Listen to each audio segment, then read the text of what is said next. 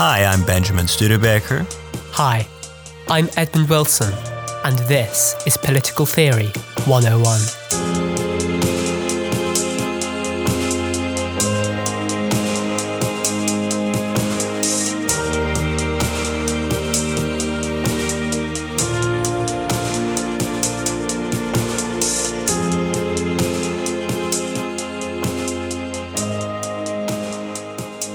The concept for today's episode is Fanon and Burke. And this might seem like a rather odd pairing. Fanon, who was into cathartic violence to transform society, and Burke, who was very, very much against transforming society on the basis of transcendental ideas. But I think that there is underneath all that difference something in common among these two. And I think it has to do with a desire to preserve, maintain, or rediscover or regenerate non capitalist values, non liberal values. And in the case of Burke, it comes out of the natural law tradition, which Burke invokes from time to time in his writing.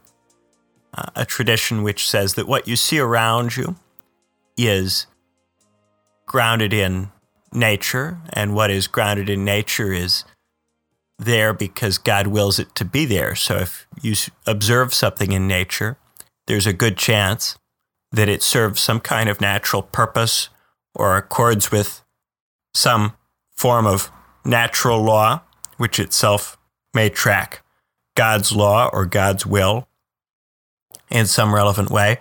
It's the kind of theory that comes down to us from Aquinas and which Burke, several hundred years later, was still making use of and utilizing. Uh, Burke coming along in the 18th century, a century when there were big debates over what's natural and what's not natural. Uh, and, and Burke, as you might expect, being the conservative in that century, sticking with a kind of natural law theory rather than diverting from that into, say, utilitarianism as Bentham will eventually do, or um, proposing various corruption points where what was natural was distorted, as, say, Rousseau does. So for Burke, the patterns that we see around us are natural and therefore, to some degree, a little bit divine, and we ought to give them the benefit of the doubt. Whatever exists, we ought to assume that it's there for a purpose. And unless we understand what its original purpose is, we should be a little bit careful about changing it or tweaking it in some way. Now, in the context of the 18th century, when capitalism and liberalism are just beginning to emerge on the scene, when the Enlightenment is just getting underway, Burke's theory is a theory which preserves and maintains pre liberal and pre capitalist values. It says, hey, this social order which existed before the Enlightenment, was here for a reason. And its institutions and structures were here for a reason. And we should be very careful before we rip them apart and throw them all away. We should understand where they come from. And if they need to change to survive, then we should change them. But only mm. if they really need to change, and only if we really think we understand. Contrast that with Fanon. Fanon, of course, was um, uh, from the, the French Indies and was educated in Paris, but spent most of his time writing about the situation in French West Africa and the decolonization of French West Africa, the means by which it might take place, and what could follow, what new kinds of polities might be created in French West Africa. And for Fanon, capitalism and liberalism were all a big mistake. If you go down those roads, you end up with uh, people in social roles that fundamentally uh, constitute them in, in broken ways. If you replicated the capitalism, if you replicated the parliamentary representative systems, if you replicated the liberalism of the West, what you would get is a bunch of people who think like Westerners and would only be capable of further replicating Western society. When Fanon is talking about Western society, he's talking about capitalist society. And so for Fanon, uh, he wanted to find a way to get out. But Fanon recognized that you couldn't just go back to the past because the kinds of social roles which existed in the past had disappeared by the time that Fanon was writing. And therefore, something new would have to be generated. But he looked to the people who had been least affected by capitalism, the rural populations, but what were called the lumpen proletariat, who had not been embedded in cities, had not received Western education, had not taken up Western social roles. He looked to these people to generate some other way of being that was different from capitalism. So while Fanon wasn't trying to revive a traditional way of life, he looked to the people who were most in touch with traditional ways of life in Africa, who had been least embedded in Western systems, to generate the new system. And so, in a way, there is a little bit of traditionalism here because Fanon was not an orthodox Marxist. He was not of the view that Africa needs to go through the capitalist stage to get to socialism or get to communism. Uh, he wanted instead to just not do any of that and have a distinct and different kind of society with distinct and different kinds of people. Of course, the, the question then arises of, of how do you get there? And he ends up proposing something that isn't all that different from what Rousseau proposes a period where things are massively rearranged. But where Rousseau attributes this to a kind of charismatic lawgiver, in Fanon's work, this is a cathartic, kind of spontaneous, violent uprising of the lumpen proletariat to drive out Western influence and to replace the Western system with something new. Now, this something new is supposed to be more than the traditionalism or the half remembered traditionalism of the past. It's supposed to be something which, uh, in, in, for instance, for Fanon was quite progressive on gender. And it's unclear how you would get something progressive in that kind of way from a population which doesn't have a Western education and has been selected as the revolutionary class precisely because it's in sync with tradition. And this is where Fanon gets a bit existentialist and proposes a kind of transcendence where there is a realization that there's a need for education and some new kind of education materializes, which will outfit the revolutionary subject for the new kind of polity. And that appeal to some kind of transcendence uh, that's the point at which it very, very heavily departs from anything that could remotely resemble Burkeanism. Hmm. And one of the things that, of course, was very important to Burke is this idea that the right set of institutions uh, is a contingent thing. In different places, there will be different appropriate institutions. Even though Burke's a natural law theorist, he thinks that natural law manifests in different institutional forms, in different contexts. And why does he think that? Well, because at the time Burke is writing, different polities have different institutions and are structured in different ways. And that suggests that there is natural variation in the institutions that are appropriate. Hmm. And so I think Burke was and would have been disturbed by efforts to organize society along transcendental liberal values like liberty, equality, and so on. He was in the case of the French Revolution. I think he would have continued to be uh, going forward. But the way that Fanon tries to get back out of that once those changes have taken place certainly sits at odds with Burke's theory. And uh, for Burke, the fact that colonialism got going in the first instance would, for him, suggest something natural about all of that. And that's one of the difficult things about those small c conservative theories that are based in some notion of the natural is that if the world does change, if the world does change fundamentally from the way that it was beforehand, there's kind of an impulse or a presupposition that if it's changed that way, there must be some kind of reason for why it's changed that way.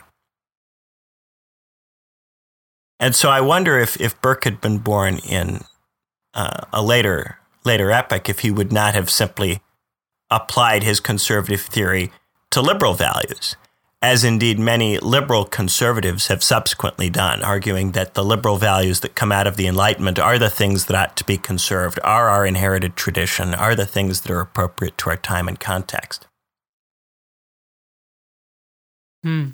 And yet, if you think about what liberalism is, it is something which rapidly changes things. It's associated very much with dynamism and creative destruction in the hands of someone like a Joseph Schumpeter and so, in some sense, I think liberalism is, is kind of fundamentally anti conservative. Hmm.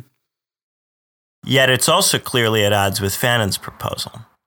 So this is kind of what I what I was interested in talking to you about, Edmund, and thinking about today is that both of these, both small c conservatism and say Fanon's proposal, are critiques of liberalism, critiques of liberal capitalism, and uh, sit uneasily alongside the nation state, which was, of course, a very different kind of polity from the polity natural law theorists had when that theory got going. Hmm. And I kind of want to explore how much common ground there is and how much distance there is. Do you think they have more in common, or do you think that there's more that is different? I firstly agree with you, Benjamin, on what you know about the the similarities and differences, because yeah, both Fanon and Burke seem to have um, problems with capitalism and liberal values uh, for um, Burke as uh, things which risk undermining uh, status quo, not just values, but also institutions, because uh, part of Burke's uh, explanation for the French Revolution is how um, a combination of uh, you know, rising state debt with a separation, um, both a debt driven and a kind of law uh, given separation between property as land and property in financial and monetary forms. He says that the kind of moneyed interests allied with um, the views of radical writers against the aristocratic uh, status quo. And so it was the rise of these money, the new kind of moneyed elites, which was part of the reason why uh, you got French uh, Revolution as this kind of this bourgeois revolution. Um, it doesn't call it as such, but I think you kind of see the um, antecedents of the Marxist interpretations of the French Revolution as a bourgeois revolution um, in Burke. Uh, and so for Burke, it's not only traditional values that might be eroded by capitalism and liberalism, but also the very institutions of monarchy and aristocracy may be challenged by the destabilizing effects of um, more capitalistic um, economic practices. Um, and I guess similarly with Fanon, it's uh, not just um, through the idea of the European nation state that traditional forms of community are undermined, but also uh, the capitalist economy itself is something that for Fanon eviscerates traditional community and is something that um, yeah creates exploitation, alienation um, that uh, are inherently destabilizing and produce these uh, counter movements. So that maybe, yeah, of course, one of the differences is that while for Burke, he just wants to kind of um, ignore or at best temper the counter movements. Whereas for Fanon, he wants to lean into the counter movement and say, let's embrace this uh, reaction um, and let's uh, embrace the, the violent insurrection of the lumpen proletariat in the periphery against global capitalism. Um, and perhaps, yeah, though both Burke and Fanon may think that the um, the values and practices of liberalism and capitalism um, undermine traditional values and institutions. Uh, the difference, perhaps, is how they want to deal with it. Um, at least in part, Burke wants to deal with it by not uh, accepting, not giving in to the counter movement, um, whereas uh, Fanon wants to uh, give in, uh, but you know, wants to give in to that. Although the circumstances of Fanonist revolutions and the French Revolution are rather different, and because the French Revolution was more of a bourgeois revolution than the kind of revolutions that Fanon endorsed, uh, perhaps Fanon, in Burke's position, may say the same that the kind of French bourgeois revolution is not the kind of revolution we need. We need something in the periphery. But again, um, that's something that Burke would not endorse. So perhaps one of the principal differences, at least, is how they want to respond to the pressures of capitalism. Once one wants to respond by maintaining an older status quo, whereas Fanon thinks that capitalism fundamentally disrupts the traditional order such that there is really no going back.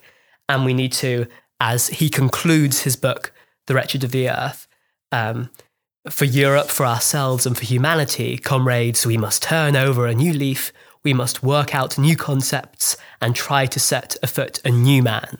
And this, of course, contrasts starkly with Burke's desire to maintain the status quo ante.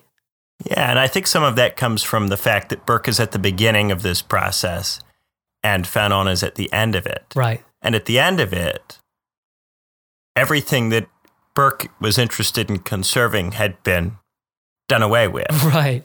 the aristocracy had been done away with, the priesthood had been done away with. Not just in the West, but of course, the counterpart, the pre capitalist traditions in other parts of the world also had been done away with mm. uh, by the time Fanon's writing. And so by that point, there is a sense in which I think it, it was irrecoverable. And yet it is not as if Fanon wanted to go and make something that was a continuation of the process. The process itself gets rejected. And so the lumpen proletariat is tasked with through a transcendental process coming up with something wholly new and different. And that's the point where there's a real departure from any kind of Burkean method. Hmm. Yeah, what the, what they do at the end of it is so very very different in terms Yeah. of what the response is. Yeah. And yet the thing that is being opposed is I think you're right that that the men of commerce are a big problem for Burke because it's their push to empower themselves as a group, as a class that is disrupting the ancient institutions. Right. And the ancient institutions have got to adapt in some way to deal with this. But also, if the ideals of the men of commerce are taken too seriously, those ideals will rip everything apart Mm, and break everything that has been inherited. yeah. And so Fanon's standing at the end of this process after after everything has been ripped apart and everything that was inherited is gone, Mm, says that there's nothing to do now but to do another revolution in response to the revolution, Mm. in a sense. Is there another way of framing it that, though of course they are standing for Burke um, at the, um, you know, beginning of the bourgeois revolution or bourgeois revolutions in uh, Europe, um, Fanon is, you know, standing at the end of those bourgeois revolutions, looking at what can be done in the places that uh, bourgeois capitalist Europe has gone to. Um, but in, in a sense, Burke is standing, at least in relation to the revolution he's talking about, he's standing after the revolution saying, that wasn't good. Whereas Fanon is standing um, before his desired revolutions and saying, let's do them. There's a certain there's there's a certain benefit that Fanon has in his current position that he's saying, okay, we we haven't done what we need to do, so let's do it. Whereas Burke is saying, well, the French have really, you know, have have, have gone a different way, and they shouldn't have taken this path in the in the first place. Though I guess Burke is saying, you know, positively to uh, to people in England, don't do this. so Yes, yeah. yes. He's saying don't do what the French did. Yeah, yeah. Look how badly they mucked it up. Yeah. Don't don't follow that example. But uh, I guess partly Yeah, because he's and in yeah, Fanon's case, you're you're quite right. He's talking before yeah. a lot of a lot of this activity takes place. He certainly doesn't live to see the Khmer Rouge, for instance, Oh, yeah. which was heavily influenced by the idea of getting rid of or liquidating people who had been influenced by Western education yeah. And I guess like or by urban living or, or Western social roles. Yeah. I guess like Burke, the question is, uh, you know, just as the question is for Burke, if he had lived to see what the bourgeois revolutions had in the end resulted in, would he have had the same attitude? Um, but the question for Van Fanon is, if Fanon had lived to see what revolutions in um, in post-colonial states um, in the name of some kind of third world Marxism had resulted in, would he had taken the same view that he took in um, in the wretched of the earth, or would he have said it should have been done differently? And I, I guess the question there is a question for both of these people that you know both Burke and Fanon. Um, what they were describing, the kind of revolutions they were talking about, did to some extent happen. Perhaps um, in Burke's case, bourgeois revolutions happened more uniformly and um, effectively, perhaps, than the kind of revolutions that Fanon discussed, which didn't uh, result uniformly in some kind of permanent shift towards an alternative order, and instead, in many cases, just failed to achieve the stated aims. Um, and yeah, there is a bit of irony there. if- yeah, or that perhaps a commonality. If you look at them, right, like neither neither Fanon nor Burke got what they wanted. Right. Yeah. Burke did not get the preservation of the pre-liberal institutions and values. Yeah. You don't have in Europe large numbers of people who are in some way embedded in natural law theory. The rule of commerce is very total. The discourse is dominated by transcendental values like liberty and equality and representation. Hmm. And of course, Fanon did not get what he wanted either. The African polities were not able to create new kinds of, of polity. They were stuck in the nation state model Hmm. or pushed back there by foreign intervention. Hmm. Yeah. Burke So, in some yeah. sense, there is something uh, kind of utopian about both of them. Yeah, Burke couldn't stop the bourgeois revolutions, and Fanon couldn't uh, make effective, um, you know, peripheral anti-capitalist revolutions. And, you know, Burke couldn't And yet, stop. liberals have been appropriating Burke for, for a long time because Yeah. liberals always say that, well, since this change happened all over the place, and you know, wasn't there something natural about it? Mm, And wouldn't Burke have come to see in the fullness of time that it was natural? Of course, the one thing that liberals can take from Burke is, um, if even if they can't take the um, implicit anti-capitalist sentiments there, they can take the anti-socialist uh, sentiments expressed in Burke. Because he's a traditionalist, he's not going to like capitalism, nor is he going to like anything that could claim to supersede it. And uh, he certainly seems very opposed to not just the violence um, unleashed uh, by the Jacobin um, uh, reign of terror, but also uh, is thoroughly opposed to the uh, Jacobin advocacy for expropriating nobles. And uh, he, may also be opposed, you know, if he's following his principles, to um, more modern uh, demands for expropriating the ruling class in um, some sense, because he wants to, yeah, conserve um, the current order of things and thinks that nobility is a grace and a virtue, not a vice, and that some kind of aristocratic inequality something that can, yeah, create a more honorable society than the society which is trying to uh, radically redistribute wealth. So there is something that liberals can take from that. even if it's not for liberal reasons. Yeah, like natural, like most natural law theorists, going all the way back to you know, the progenitor of all of that phylum of thinking, Aristotle, Mm. uh, property is treated as, as natural and as something which ought to be inviolate. Yeah, And that, of course, sits in stark contrast to people like Fanon. yeah, And so that enables uh, folks to use Burke uh, against socialism, uh, even though they're having Burke defend liberalism, which was itself the thing that he was trying to prevent. yeah. uh, the irony. Yeah. But I think it, it also highlights an issue with, with Fanon's view, which is that Fanon, because he doesn't want to go through liberalism to the next thing, like most Marxists, because he doesn't want to go through capitalism to the next thing, he is forced to call upon the most traditionalist element of society to behave in the least traditionalist way. Mm.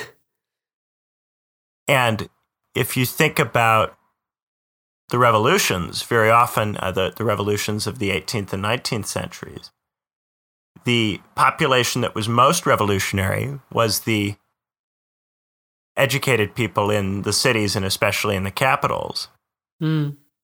And if you go and look at the peasants, the peasants were often more protective of their ancient institutions. Mm. And so if you want something that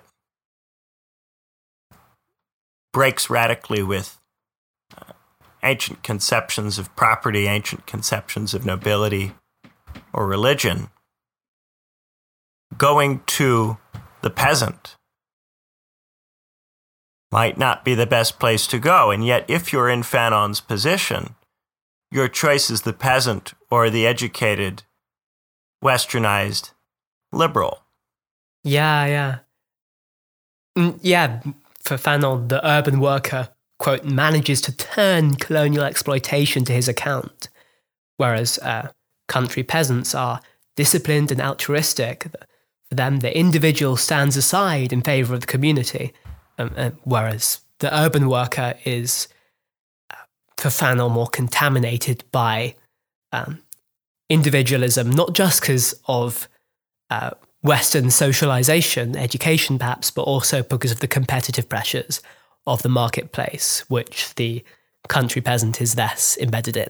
Um, so, uh, for both material and social reasons, uh, the lumpen proletariat is the only option for Fanon, um, even if it also seems like uh, quite a uh, tough bet. And that emphasis on the small, decentralized rural community is more reminiscent of Rousseau than of Burke. Mm. Yeah, yeah. Yeah, Burke is quite. Uh, another respect in which he's not liberal is that he's quite statist. Um, he thinks that, yeah, society. Yeah, he says in Reflections on the Revolution in France society is indeed a contract, and subordinate contracts for objects of mere occasional interest may be dissolved at pleasure, but the state ought not to be considered as nothing better than the partnership in the trade of pepper and coffee, calico and tobacco, or some other such low concern, to be taken up for a little temporary interest and to be dissolved at the fancy of parties. It is to be looked on with other reverence, and because it's not of the same perishable nature as these other things. So, yeah, here Burke is explicitly um, not condemning, but looking down on in some way um, temporary capitalistic contracts as at best pale imitations of the social contract. And uh, there is some Hobbesian legacies there. Um, he yeah, has this admiration for a co- cohesive, harmonious society um, maintained by a steady and orderly state uh, that, yeah, is something that is less of a concern for Fanon, who ironically is the socialist of the two, because Fanon thinks that the nation state itself of the European model um, is in some respect, too detached from the concerns of peasants and hence the need for more decentralized communities and a whole new form of ordering societies. there is yeah, there's a distinct difference in the class allegiance here. Burke is with the nobility, and Fanon is with the peasants. Yeah. If you think about Rousseau, uh, one of the things that Rousseau and Burke have in common, most most in most areas they differ, but in one of the areas where they share things in common, they both are quite critical of the role of commerce mm. and suspicious of people who orient their lives around money. Yeah. And it's kind of interesting there because both, I sometimes think that while Rousseau is often pitched as a radical thinker because of his emphasis on equality as a transcendental value, there's also a sense in which Rousseau is a reactionary thinker trying to revive certain ancient virtues or, or older ways of doing things. Mm. And we talked a bit about uh, about this on the Rousseau episode, how he has this push pull between this quite idealistic transcendental notion of equality that has been tainted by society but can be recovered, and this emphasis on the small cohesive community mm. that is grounded in the virtue of its members, which is very antique. Mm. And Burke was not trying to run back into the past in that kind of way. Hmm. Nor was he trying to run forward into the future. And I think that that is where perhaps Fanon is is too close to Rousseau for, for someone like a Burke, because even if Fanon isn't trying to go through liberalism and capitalism to get somewhere else transformative, he is trying to go back to go forward. He's trying mm. to go and use the peasant class, which is the most connected to the past, to try to make a further transformation in the forward direction. Hmm. yeah. Yeah. Yeah, it's funny. Yeah. Burke says the age of chivalry is gone. That of sophisters economists and calculators has succeeded, and the glory of Europe is extinguished forever. Uh, this, of course, gives rise to the question well, what are you trying to conserve then if it's gone? What's left? And yeah, he seems to be somewhere in between going back to the past and going forward to the future. He's, in a way, trying to preserve the remnants of the past um, rather than going back to it or going forward to the future. It's a curious yeah. position to be in. Yeah, I think that's what separates small c conservatives from proper reactionaries. You know, yeah, yeah. a small c conservative wants to preserve elements of the past, but doesn't believe that you can, through some kind of reactionary revolution transform everything in a way that aligns it with the past. Mm. Yeah, yeah. Because, of course, the reactionary would, instead of saying the age of chivalry is gone, they would say the age of chivalry is gone, but come, come, come back. And they would say the glory of Europe is extinguished for now, but can be rekindled and reignited. And yeah, yeah, that, that that's a yeah. yeah, that's the sense in which definitely that Burke is a conservative and not a reactionary. Um, yeah, yeah, and that distinguishes him, I think, from from both Fanon and Rousseau, both of whom have a kind of simultaneous reactionary and radical element. Mm. In that there is something from the past that needs to be recovered or touched on or returned to, but for the purposes of generating something wholly new and more radically distinctive. Yeah, yeah in that both of them reject the kind of hierarchical property distribution which you had in pre liberal, pre capitalist traditional societies. Mm. But both are looking to the kinds of social formations and communities which existed pre capitalism. Yeah, yeah. To deliver on that. And I find that to be a kind of curious idealist move to think that the institutions which in the past delivered hierarchical property rights would in the future not deliver that. Mm. it's a bone I've always had to pick with anarcho primitivism Yeah.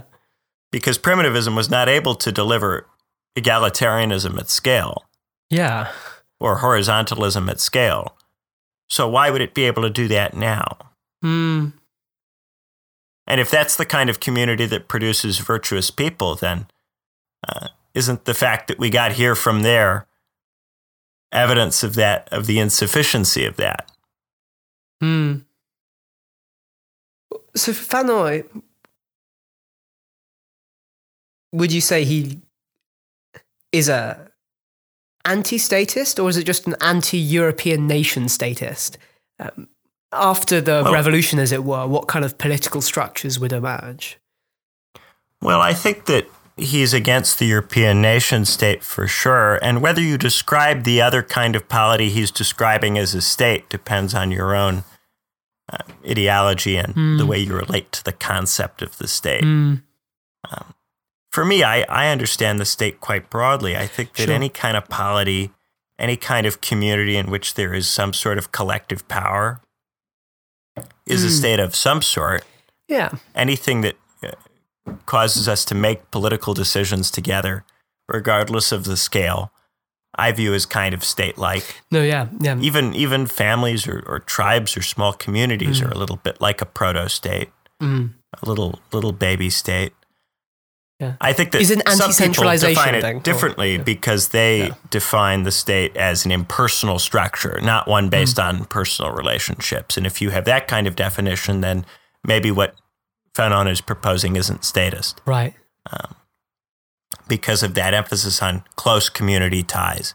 Yeah. However, he does he is at the same time a Pan African, and this is one Yeah. of the other interesting uh, push pulls in Fanon's work. Is that on the one hand he wants this very decentralized, autonomous uh, village community, Mm. and at the same time he wants this very big Pan African unity, Yeah. which can protect these villages from the the colonizer Yeah. similar to what Gandhi proposes in India when he says he wants a panchayat raj of villages, all of which are part of one united India. But because the union is so decentralized, it's hard to imagine it functioning to do the things that it's supposed to do. Yeah. Mm. Okay. So the decentralization is a problem for Fanon, or in Fanon, in Fanon's work. That Well, I, uh, whether it's a problem or a tension, I, Right. I, I would be more comfortable saying it's a tension. right. it seems difficult to make something Pan African that would be able to hold together and would be able to succeed in preventing other states from messing with the project Mm. without making that union coercive on some level or able Right. to institute policy across the board and, and compel those communities which might not go along with it of their own accord. Yeah. You're kind of like the European Union, where a level of decentralization might help to legitimate the project or make uh, you feel more involved in European governance. But the cost of that is that there are certain things that you need a centralized European state to be able to do that it can't do when it needs that level of cooperation, spontaneous cooperation from the subunits. Yeah. Yeah. Hmm. Can we say, perhaps to rephrase my question five minutes ago, that Burke is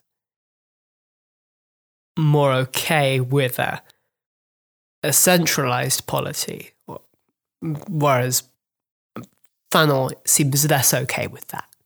Uh, and there's a sense in which maybe Burke, because of his admiration of the, the status quo social contract as it exists in um, in Britain and in France before the revolution, makes him more Hobbesian, perhaps, than uh, Fanon, more okay with Hobbes's idea of a a, a, sovereign representative of the state. Um, with not, not although ah, not in the sense of not quite Hobbesian in the sense of the sovereign having complete power because he wants uh, Burke wants the kind of there, there to be some fetters and constraints and constitutional rules imposed on the sovereign to prevent it doing from something like what the National Assembly did uh, during, uh, you know, immediately after the revolution, um, which is go and behave very uh, dictatorially and tyrannically, uh, at least in Burke's view. Um, but uh, perhaps can we say that Burke is um, more okay with the a, a, centralized polity of a you know of the kind that we would recognize, whereas Fanon is less okay with that kind of centralized polity and wants to, um, in some way, go back to more decentralized structures? Or, or is the difference less stark than I'm suggesting? I think there definitely is a difference there. Mm. In terms of the extent to which it comes from Hobbes, I'm less sure. Oh, sure, sure. I, I particularly yeah. because of the the natural law theory that right. is in um, in Burke's in Burke's work. Mm. And what we know of Burke's religious views, it, it's a little bit vague what precisely they were, but they do seem to have influenced him in some way. Oh yeah, yeah, yeah, yeah. Oh sh- sure, not. Whereas Hobbes yeah. was maybe an atheist. Yes. Maybe. Yeah. Yeah. Uh, possibly. The debate about Hobbes is whether he had religious belief at all. The debate about Burke is which kind of Christianity was yeah. impacting. Sure. Uh, at the very least, we can say Hobbes is more of a deist and Burke more definitely a theist, perhaps. Perhaps. Uh, I, I, think that those debates will, will be ongoing in part sure. because in both cases, the theorist had something to lose by being too publicly forthcoming about their religious beliefs. Right. Um, both Hobbes and Burke had something to hide there because of the extent to which religious belief could influence how you were viewed, how your arguments were, were viewed, and whether mm. you were safe. Yeah. Yeah. So we'll always be guessing a little bit about that. Mm. I, I suspect. Yeah. Unless someone uncovers really uh, wonderful letters or something in some archive somewhere. yeah, yeah. Hobbes's diary. I think Hobbes would be too scared to keep a diary. No, yeah, no, sure, yeah. but maybe, maybe. yeah, yeah. Uh, but at least, sorry, yeah, at least in terms of the cent- how how okay these thinkers are with centralization, can we say that Burke is more chill with centralization than Fanon in some respects? Oh yeah, yeah. for sure. Yeah. Definitely, we can yeah. say that. Yeah. So it's not. So between them, it's not. You know, not just a difference in terms of how they view, um, you know, the kind of the kind of classes they favor, but also in terms of the kind of um, the forms of state that they favor. Burke seems a lot more okay with a, a, a centralized polity than Fanon, and I think there is some irony there because it usually happens that to do big change in history, big change tends to be something that is more quickly enacted by a centralized polity than a less centralized one. And there is some irony that Fanon isn't willing to uh, quite commit to that. And it's more for Fanon a bottom up process of uh, violent insurrection of the lumpen proletariat across uh, post colonial states while for Burke, he's okay with the centralized polity, but he doesn't really want it to do much to change things, or at least not to transform things in a revolutionary way. Uh, is there a bit of irony that Burke may be committed to the kind of institutional form that you would need to make big changes, but Burke is precisely the one of these two thinkers who is not committed to such changes, whereas Fanon is committed to a kind of level of centralization which doesn't seem appropriate for um, carrying out the transformation that he wants. Yeah, I wonder if perhaps on some level, for Burke, it felt like everything was very insecure. Right. And that much had been lost and more still could be lost. And maybe you needed a bit of a state with some stick. Yeah, yeah. To preserve what was left. Yeah, yeah.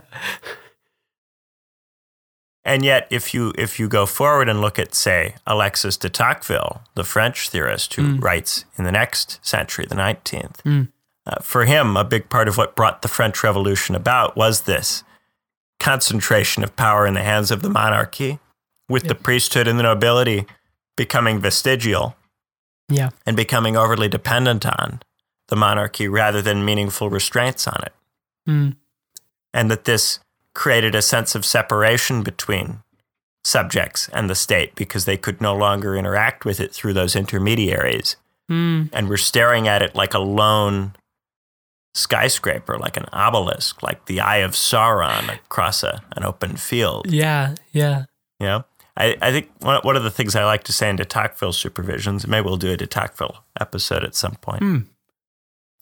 is that power feels a lot less terrifying when there are lots of layers to it Mm. and they come it, those layers extend down to your level if you look at a city and it has a bunch of skyscrapers in the core and then reasonably tall buildings near those and smaller buildings near those and smaller still near those and eventually you come all the way down to ground level uh, all of those different buildings of all of those different sizes make you feel like you're a little bit embedded in a place Mm. but if there were just one skyscraper alone with nothing else around it Mm. for miles, Mm. just standing there, Mm. seemingly erected for no specific purpose other than its own glory, that would be kind of unnerving, wouldn't it? Yeah. It'd be kind of frightening. Yeah. One skyscraper all by itself. Yeah. There's something ethereal about that. Yeah. And for de Tocqueville, the French state became kind of ethereal and, and terrifying Mm. and illegitimate. Very, very powerful, but illegitimate, totally illegitimate Mm. once it rendered the nobility and the, the priests foreign and useless. Yeah.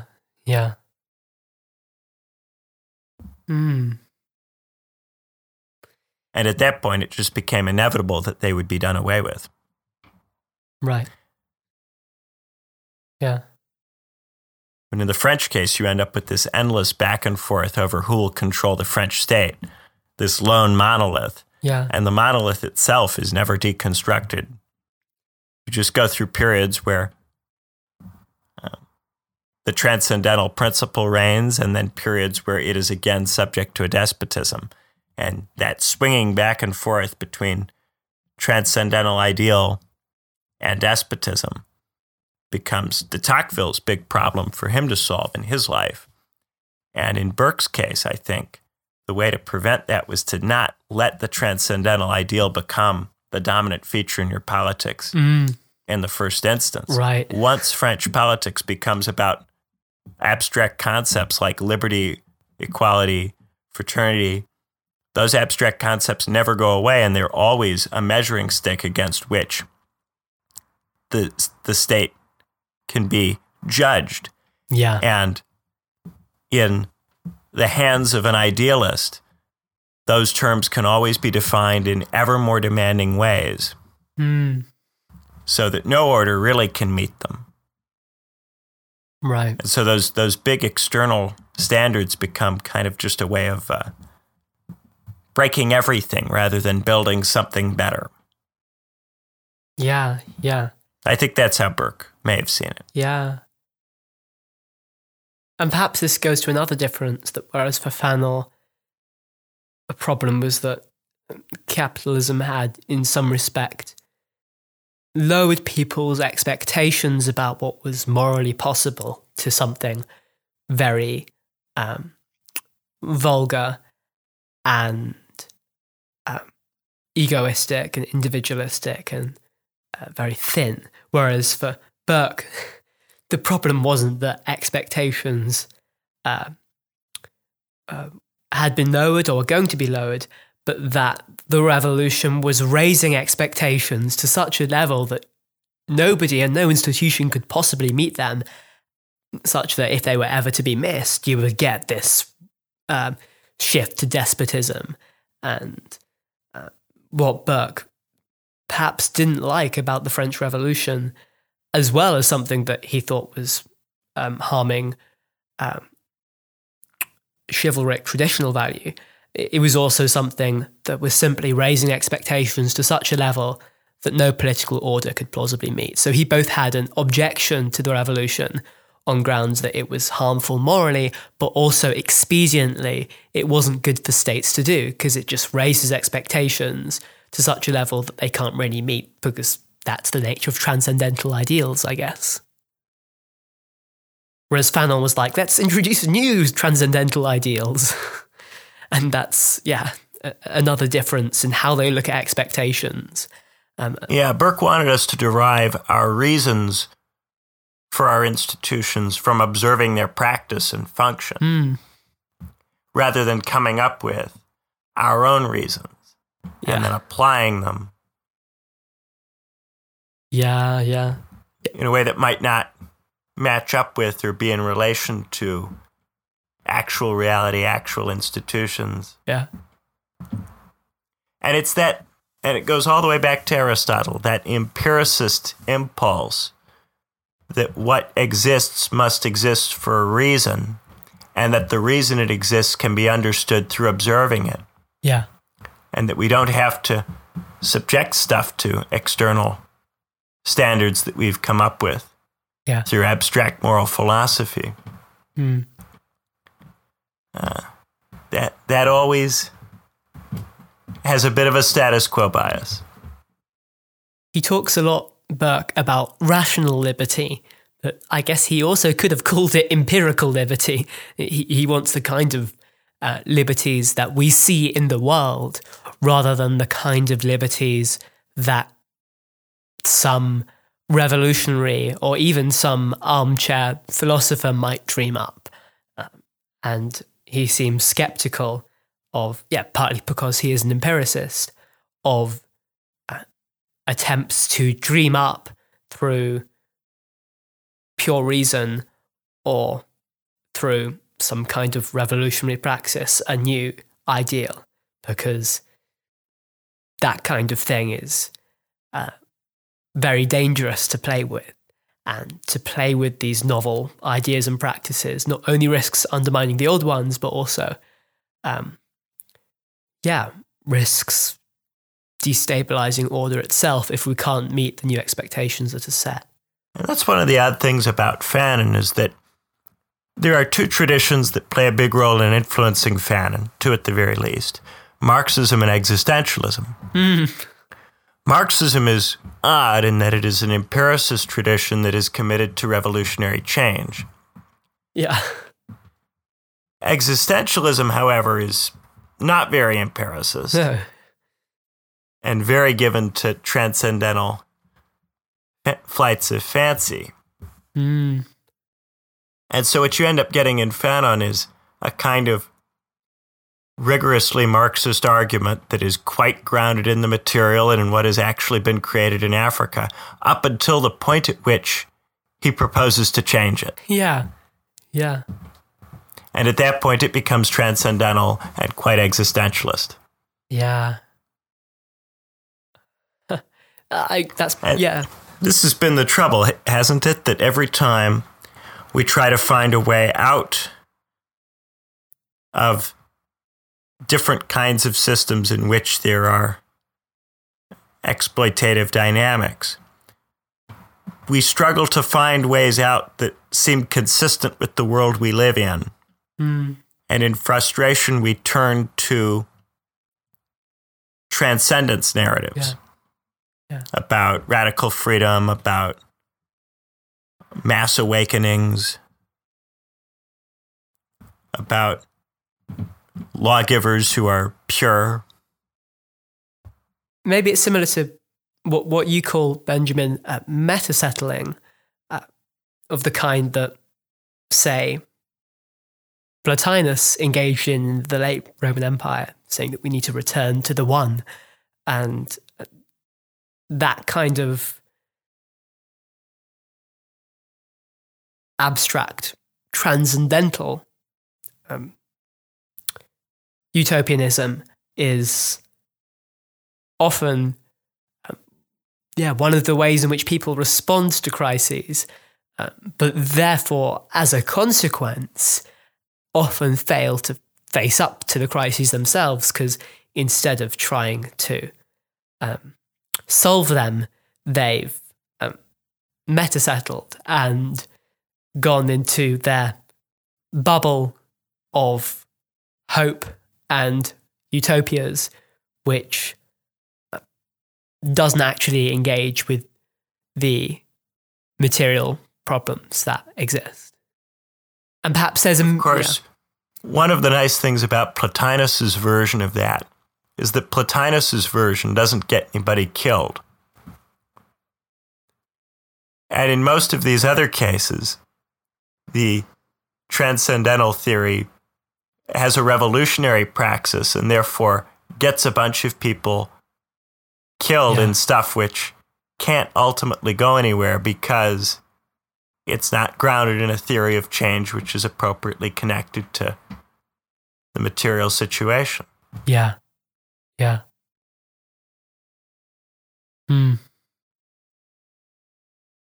And of course, ideally, there'd be some kind of middle ground between the utopianism and the realism. There'd be some middle ground between looking at material reality as it is and looking at the kind of ideals that you want to meet um, and having some kind of utopian realist um, attitudes.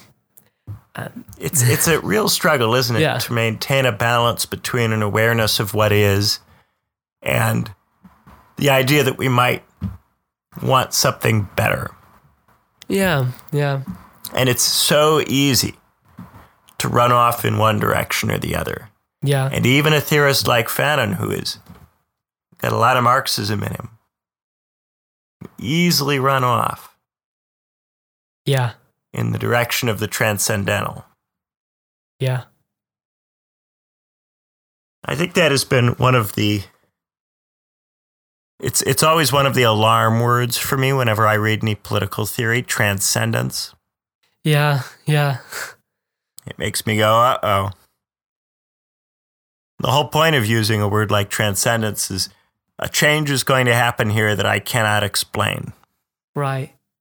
Which kind of fits with, it comes to Fanon, the existentialist attitude of yeah, people like Jean Paul Sartre, who Fanon was inspired by. Um, Sartre tried to reconcile Marxism and existentialism and hope that existentialism, which says that people can transcend their facticity, they can transcend their social conditioning and create something new freely and spontaneously. The, the hope that that can inform uh, emancipatory or uh, otherwise reformist projects about how we can change the world. But of course, there seems to be some tension between those things. That if you want to change the world in view of the material conditions, it doesn't really help to try to fuse something like Marxism or another kind of materialism with a philosophy like existentialism, which says that actually the material conditions don't matter too much because you can just transcend them in that free moment of deciding. And yeah, the existentialist attitude that existence precedes essence, that your decision kind of precedes the meaning you give to it, something that might be trivially true, but more generally, that your decision kind of creates material reality and structures rather than structures creating you and creating your decision. And it, it seems that, yeah, that is a real problem in Fanon, the notion that we can look at the material conditions in this very analytical Marxist way and then say, oh, hang on, we can just transcend them in this moment, in this existentialist uh, tipping point. And that seems to be something that is going beyond combining um, descriptive with normative thoughts and going to something that, yeah, fundamentally is. uh, yeah, too I think much. we get into yeah. trouble when empiricist theories try to do the work of rationalist theories, and rationalist theories try to do the work of empiricist theories. Yeah, And it is basically an is-ought thing. yeah, I think that rationalist theories are pretty good at dealing with oughts, but pretty poor at dealing with is's. right. And empiricist theories are pretty good at dealing with is's, but pretty poor at dealing with oughts. Yeah, yeah. Yeah, yeah. And the big mistake the existentialists make is that they move from oughts uh, and start talking about is's. Yeah, yeah. but And conversely, the, I think the mistake the natural law theorists made was to move from is's and begin talking about oughts. right, and is that a mistake that Burke makes? Therefore, because he, he kind of says that, oh, here's the world as it is, and so here's how it ought to be, um, or the world in the past, and here's how it ought to be, at least to some extent. That whereas Fanon is making that step from ought to is, Burke is on some level making that. Sorry, um, yeah, Burke is making that step on some level from is to ought. Yeah, I think that's right. I think there's some wisdom to considering how a particular institution came to be before you destroy it um, or Mm. change it in a big way. Sure. Yeah. Because you want to be uh, sure that you really understand the situation in which you're acting, because you don't want to make a mistake, because institutional design is hard. Mm. But I don't think that that means that we assume that whatever the purpose was for the institution, that purpose is likely to be good. A lot of institutions have functions that, for some system or other, were necessary but aren't necessarily good. Mm. A lot of the institutions of the past exist to create and perpetuate really exploitative dynamics between rich and poor. Mm. And those dynamics might all have been necessary to particular ways of reproducing society. Mm. And there may not have been other ways of reproducing society that people could find or which were readily available at those times. Mm. But that doesn't mean that we should assume that we must always make so- societies that look like that or Mm. that work that way. Yeah. Yeah. Yeah. So I think what we've kind of come away with here is that both of these views give you tools to pick at liberalism a bit. But both sets are rather dissatisfying on their own. Right. Yeah. And the way in which they dissatisfy is different because of the times at which they're coming in the development of liberalism and capitalism. But we could so easily imagine someone inverting it a little bit. Wouldn't it be easy to imagine someone defending liberalism with Burkean arguments? Yeah. Or the French Empire with Burkean arguments? Yeah. in Fanon's period. And wouldn't it be easy to imagine someone supposing some kind of violent transformation of society into a kind of decentralized set of traditionally organized utopian socialist communes? Mm. Yeah.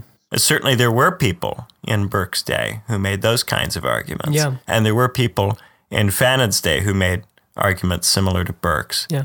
And they ended up on opposite. Hmm.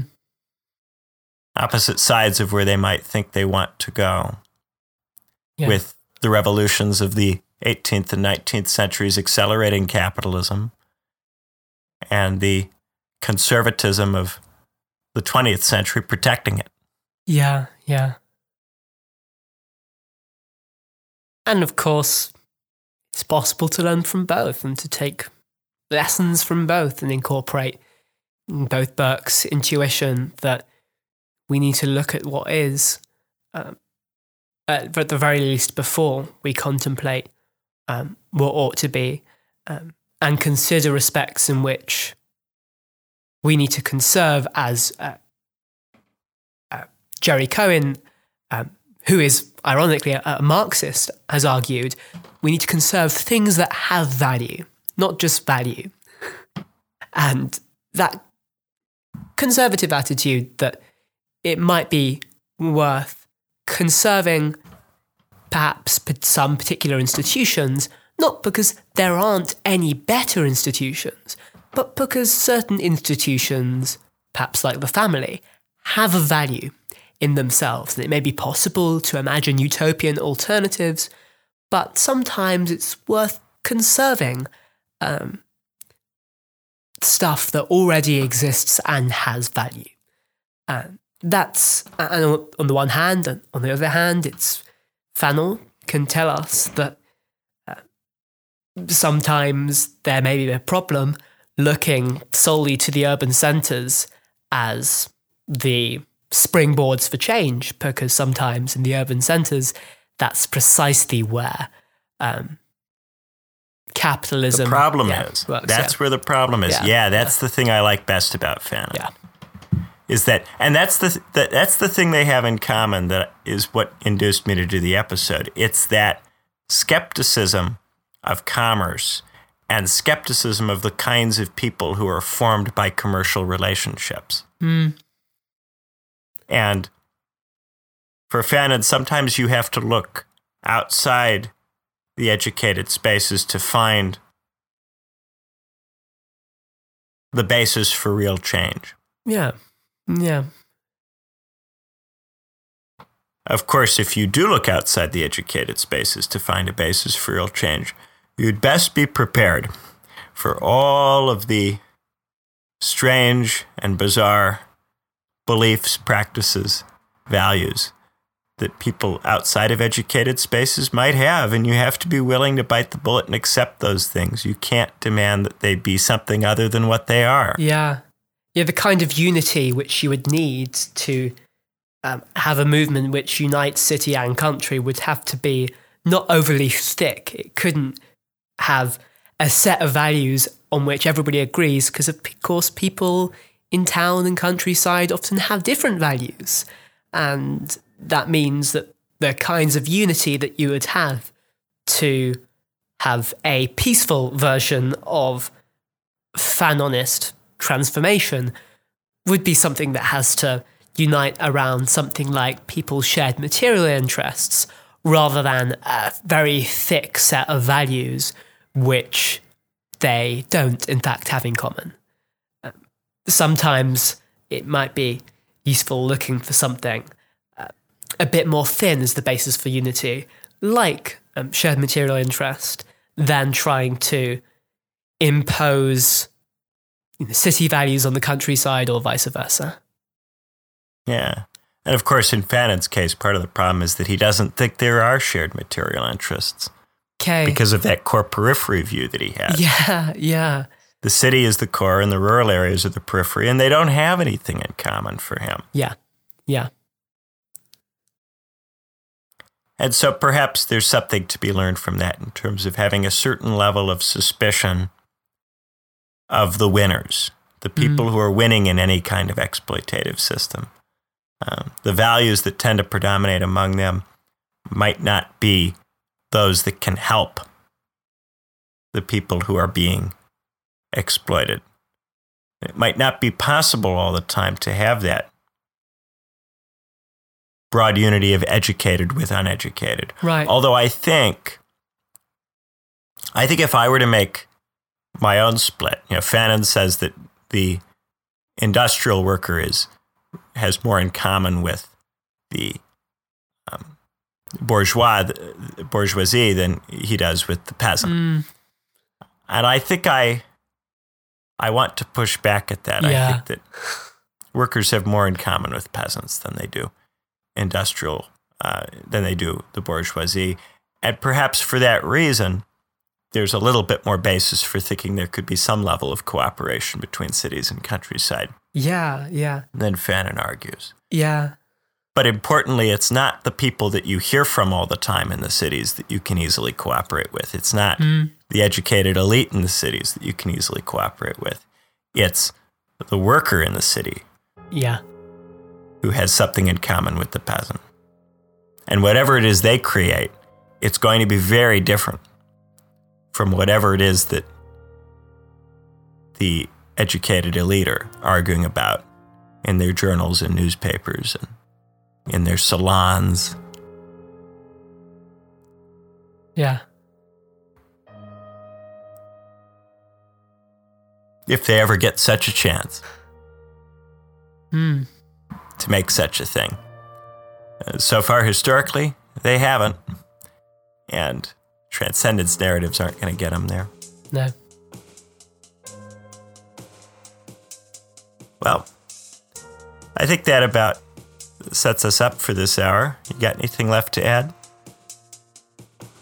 No, I think we've covered all the bases. Yeah, I know it's a little bit of an odd pairing, Burke with Fanon, but I thought it got us into some some fun thoughts about picking at liberalism from two different temporal directions. Yeah, yeah. And two different ideological perspectives, too. Yeah. All right. So thanks for listening, guys. Uh, we we're sorry for the delay. We had a little bit of a um, little bit of trouble due to some audio equipment issues, but we're back online, and we should have more of these coming soon. Also, I, I am hearing the calls for us to get this onto iTunes. Yeah. And I think I think I figured it out. Oh, I'm waiting to hear back from Apple telling me that they approve the podcast for iTunes. It should be on iTunes soon, unless I have majorly botched this in some straightforward way. So uh, hopefully you'll be able to get it on iTunes soon. So thanks for listening, guys, and we'll see you next time. yeah. Bye bye. Thanks, guys. Bye.